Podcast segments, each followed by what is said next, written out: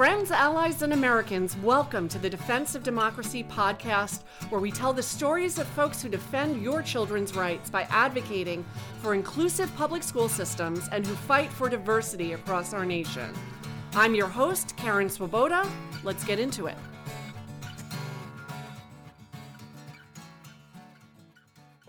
And my guest today is Dante. Dante is a student and also has just recently accepted the position of co chair of our DEI committee uh, at Defense of Democracy. So, Dante, welcome to the call. How are you today? I'm good. Thank you. I'm very glad to be here. Very good.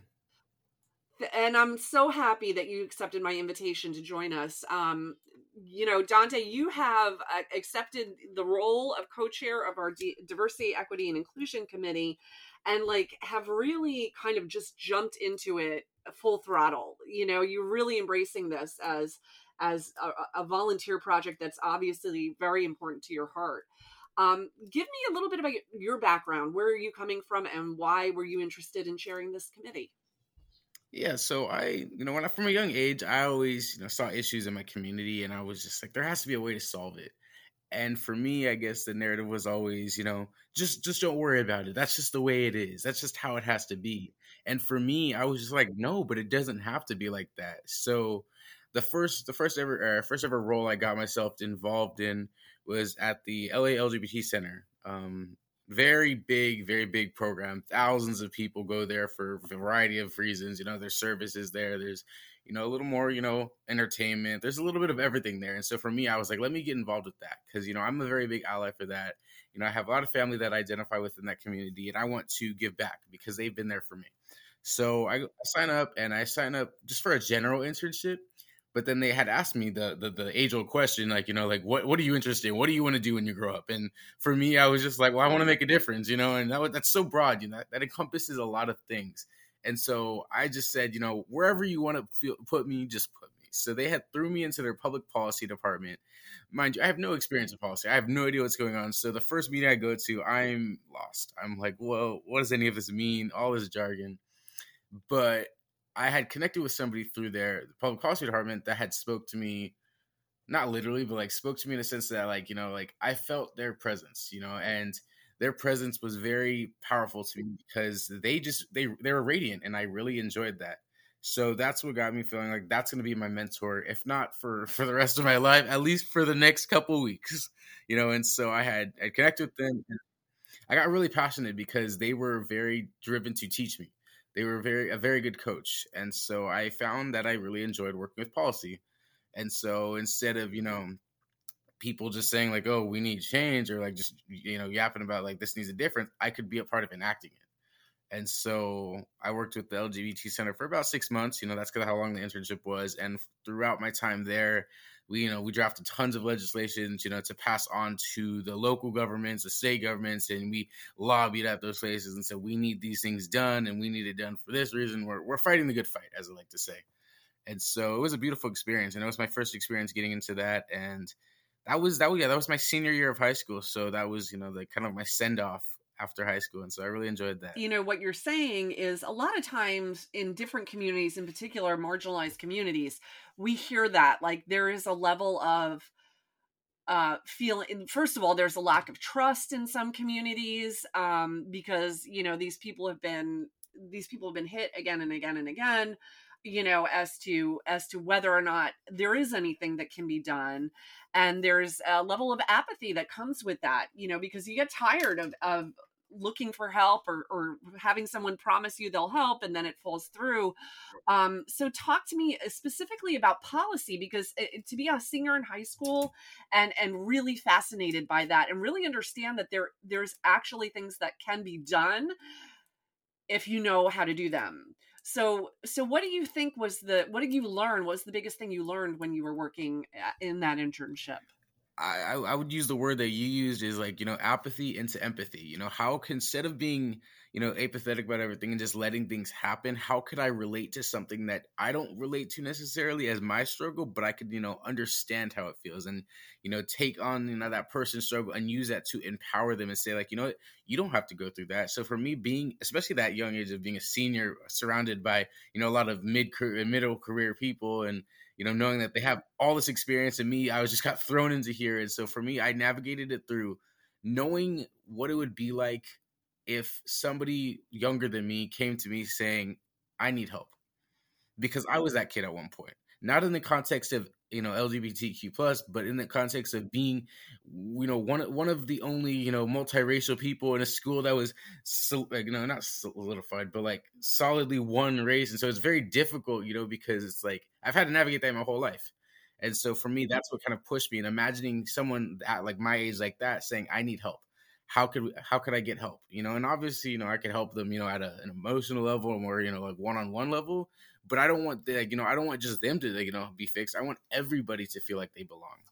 And so that's what kept me going and knowing that there's people like that are asking me for help. I have people, you know, saying like, I want to see a world where I can go and express myself, but I feel instead I feel suppressed. And so that's what kept me going is knowing that even if it was a, a, month long of change that I had to push, or even if it was a project that I had to sacrifice my not well being, but like my sleep for, I would do it because I know at the end of the day, these people could rest knowing that their voice is heard.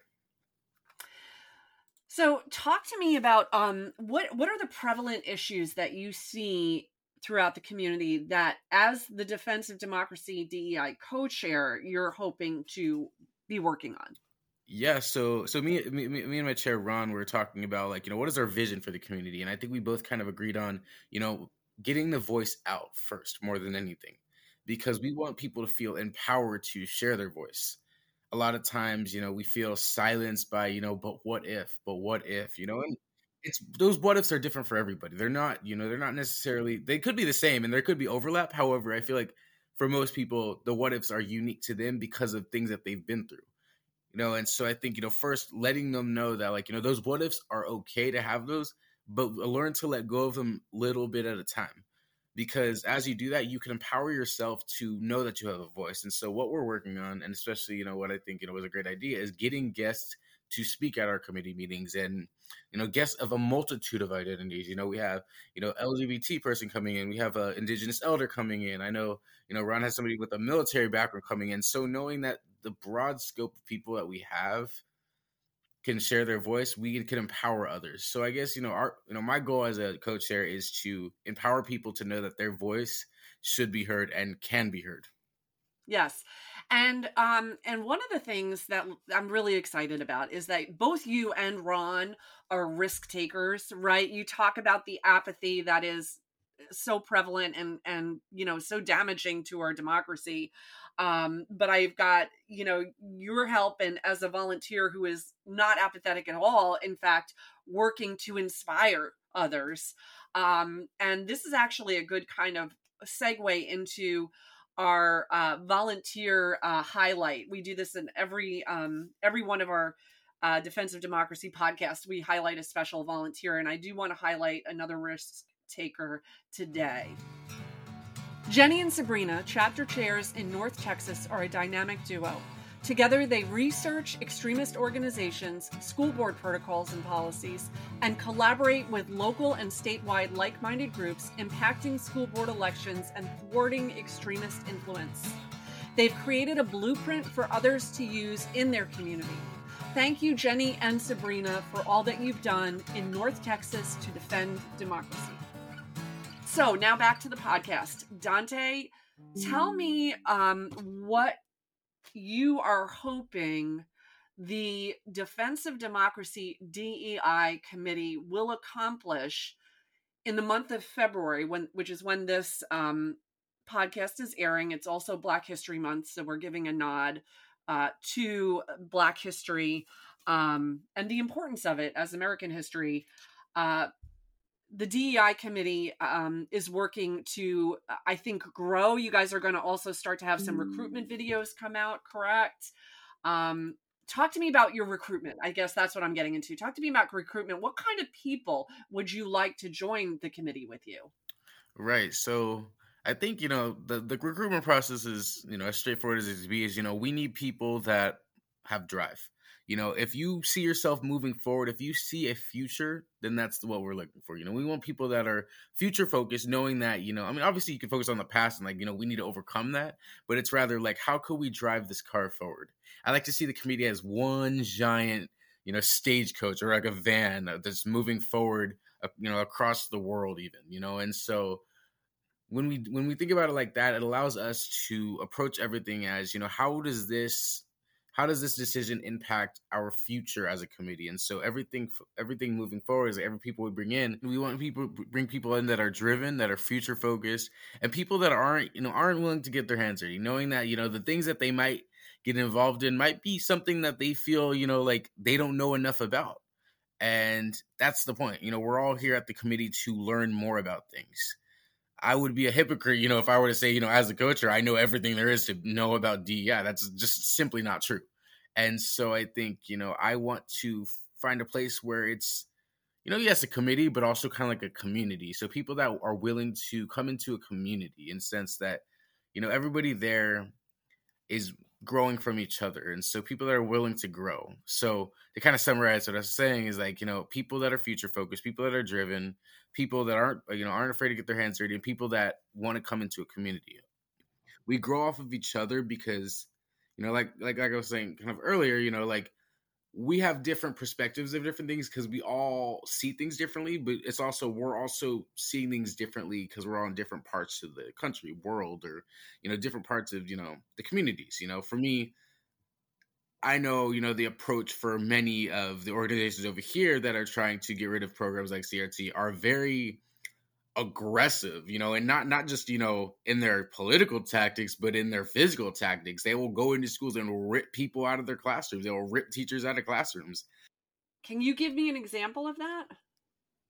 Yes, yeah, so I, I I didn't witness it personally, so it's you know this is on somebody else's account, but I know last year, early last year, there was controversy within the North Hollywood, uh, Glendale, and I'm not sure, I you know if you know you're familiar with these areas because I know you're from New York, but yeah, they're they're like little they're like cities outside of LA within LA count the LA County area. So th- those cities are you know the, the the red bubble and the blue sea. That's what they call it. You know, in order that, that's just how they say it. I I try not to use that because I like to you know try to be nonpartisan, but that's how they would that's what they call it. You know, and so those districts were facing backlash because they were talking about um, health or the uh, in their health classes LGBT issues and a lot of parents didn't like that. Per usual, you know, you see a lot of you know, backlash from that, and it was so bad that there were parents out of school, outside of the school, basically not only you know throwing up picket signs, but like ripping down stuff from the school, going into the school and trying to get the teacher that was teaching and threatening the teacher, and basically going crazy. And some of them even went as far as you know trying to fight with security to get into the school. So it's just like it shows how far people go to avoid these discussions. You know, it's funny you're saying that, and there is, uh, and I did a quick Google search while you were talking, and today there was an article public published and uh, from uh, the local ABC news station, and it's just titled "Parents, Elected Officials Rally to Protect LGBTQ plus Rights in Glendale Schools." So you are absolutely talking about a current incident and something that is a current issue in California in your area where you're from. Um, pivoting a little bit, uh, I don't know if you were on every Tuesday night. We have a nationwide Zoom call for all of our oriented volunteers, and um, during the call, I actually touched on the topic of patriotism and uh, how I believe Defense of Democracy volunteers should be actively proud of their country and, and the flag. But I also talked on the importance of standing in solidarity with those who kneel during the pledge and and how important that is uh, as a constitutional right. Were you on that call? Because I, I was going to ask you a few questions but i wasn't sure if you were on that.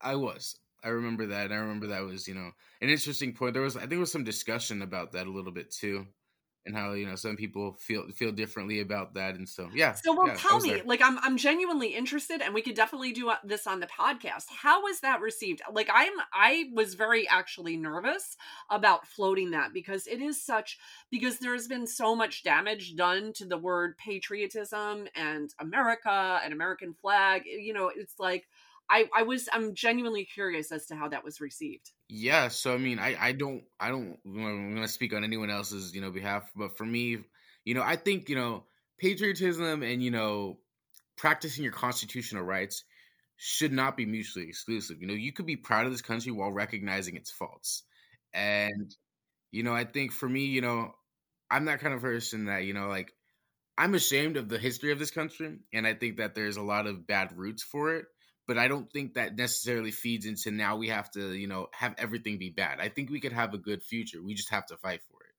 And so the way I took it as, you know, is, you know, th- these are these are the underlying issues. We have to address the ugly. Unfortunately, you know, it's, it's the elephant in the room. You know, let's let's use that. It's the elephant in the room because no matter how much we try to ignore it, the injustice in this country is is there. And so I think patriotism and you know you know accountability, I'll say, are you know like should definitely not be you know mutually exclusive because that does more harm. If you try to separate them it really just does more damage and then it turns into this game of you know like pointing the finger every time something little happens. You know you have the protesters are pointing saying like oh look you know they're using the country uh, they're using the you know the their pride of the country to justify all these bad things or then you'll see the people that are proud of the country saying like oh look they're kneeling they're disrespecting that and then it's just like it creates more of polarization and division you know and so i think yeah, so I think you know it's it's very very possible to have both patriotism and accountability. And I think you know the presentation you know when I was watching, and I think it was interesting because that was the first time that I've ever heard anybody else say it. When I was thinking about it, like those things could happen. They're not mutually exclusive. You can be a patriotic American and also be participate in defense of democracy and and and stand by the flag but also stand by the person who expresses uh you know who wants to kneel. And and this is all part of being a member of a free uh country. Um so that uh, you know i'm really glad you said that. I was actually really curious. I, I had an experience where i was at a protest and we were having the same conversation with our volunteers and um, it was a protest you know was another one against moms for liberty who it tends to be the the main group uh, uh, the biggest name in in all of these anti-democratic organizations and um, they actually were saying the pledge and and i looked at my volunteer i'm like should we go over and say the pledge with them and she was like hell yes and so we went over there and and we put our hands on our hearts and we said the pledge and i think that people who people shouldn't be afraid to be patriotic and just say because that is not patriotism. We're allowing them to co opt it. It's just a big ask for an organization like Defense of Democracy. Um, you know, but I really think that if we start to recognize the importance of being openly patriotic, um, ha- the good things that that can do for our country. Anyway, um, tell me a little bit about, uh, you know, you've told me about your background in school. What are you hoping for yourself for the future? What do you see? What is Dante going to be doing? Uh, you know over the next couple years. Man that's that's always that's always the question that you know expands the mind. It's like what do i what do i want to do? Like i always imagine just like you know the possibilities but realistically you know in the next few years i'll probably still be in school. You know i'm a life i'm a perpetual learner. I love to learn. I love to always know that there's more out there. So you know probably still in school you know hopefully still fighting the good fight you know long-term career. I'm hoping you know something within policy because i have found my love there. That's definitely what i love doing but I think also, you know, doing it on a bigger scale, you know, instead of just not instead of, but like including the local level that I do, including the, you know, state to state level that I do, make it an, a national thing, make this across the country. So for me, you know, definitely getting into, you know, DC somewhere and fighting, fighting for the cause, you know, and making sure that it's done on a federal level you know and if it gets to that point you know definitely on a you know international level because i think that everybody deserves you know a voice and you know, democracy is the voice of the people and it should be preserved. And so, yeah, I definitely see myself creating more impact. I don't, you know, know exactly what career. That's, you know, I think that that's to come as I, I go and see what all there is in life. But I definitely know that I'm working with people and, you know, helping them empower themselves. Dante, I want to thank you for joining the podcast. Eh, you know, you're a wonderful guest, and I we are so fortunate to have you co-chairing the DEI committee.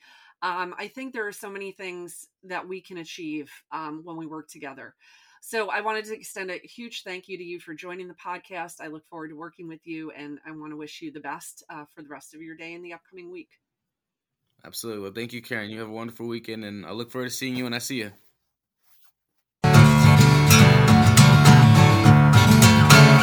Thanks for listening to the Defense of Democracy podcast. If you like what you've heard, you can find out more at defenseofdemocracy.org. Please consider becoming a support partner by texting the letters DOFD, that's Defense OF Democracy, to 44321. Stay strong and remember, there is more good than bad out there, and you're standing on the right side of history.